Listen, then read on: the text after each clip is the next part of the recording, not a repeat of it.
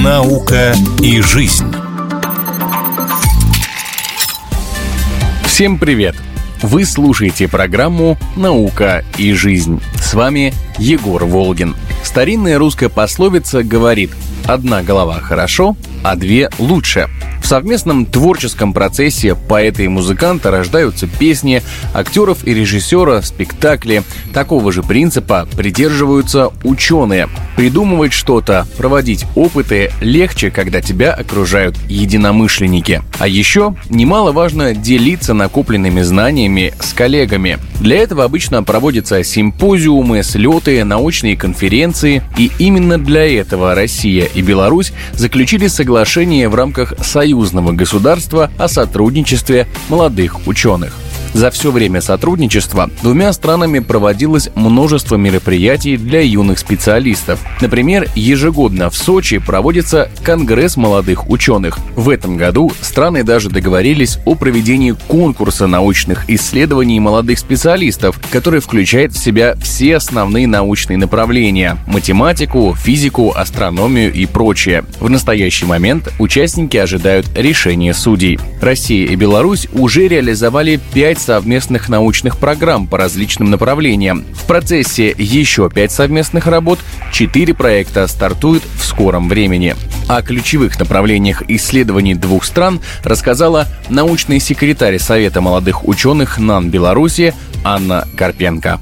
На данный момент основными приоритетами, которые выделяются между нашими государствами, являются прежде всего, конечно, космические исследования. Среди ключевых задач космических исследований является создание новых группировок малоразмерных спутников, которые бы обладали более четким разрешением и большей площадью покрытия. Следующее приоритетное направление, которое выделяют сейчас в союзных программах, это биотехнологическое направление. Примером такого сотрудничества является Институт биологии гена Российской академии наук и Национальной академии наук, которые объединились для реализации программы «Белрос трансгендер», чтобы выполнить очень важную задачу для получения кормового сырья для аграрных ценник, содержащий человеческий белок лактоферин, который обладает мощным антибактериальным, антиаллергическим и даже противораковым свойством. Немаловажной частью в сотрудничестве молодых ученых России и Беларуси является не только сами исследования, но и научные фестивали, в которых принимают участие специалисты до 35 лет из обеих стран. Такое мероприятие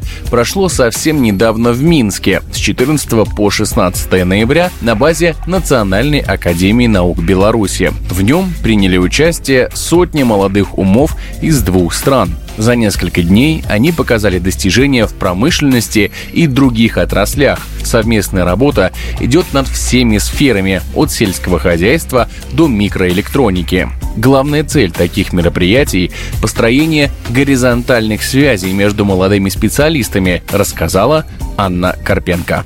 В рамках фестиваля союзного государства мы разделили всех наших участников на три основные секции. Это были физико-математические науки, гуманитарный сектор и биологические-химические науки. У нас была задача фестиваля построить взаимосвязи на горизонтальном уровне, чтобы молодые люди, которые только находятся в начале своего пути, познакомились с проектами, которые реализуются в Беларуси, ну и также представили свои проекты. И также мы стратегическую сессию с руководителями Советов молодых ученых, которые прибыли на фестиваль. Это был Объединенный институт ядерных исследований, Архангельский университет, УДМ, был председатель Совета молодых ученых Нижегородской области. По результатам этой деятельности мы договорились о ряде совместных мероприятий, которые мы хотели бы реализовать совместно с нашими коллегами и подписали соглашение о сотрудничестве с Советом молодых ученых Объединенного института ядерных исследований Российской Федерации. Таким образом, молодые ученые не только могут погружаться в исследования сразу после института.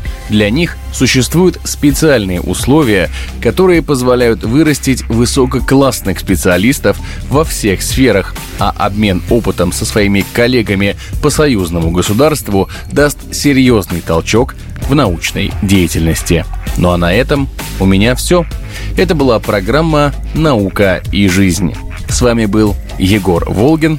До встречи в эфире. Программа произведена по заказу телерадиовещательной организации Союзного государства. Наука и жизнь.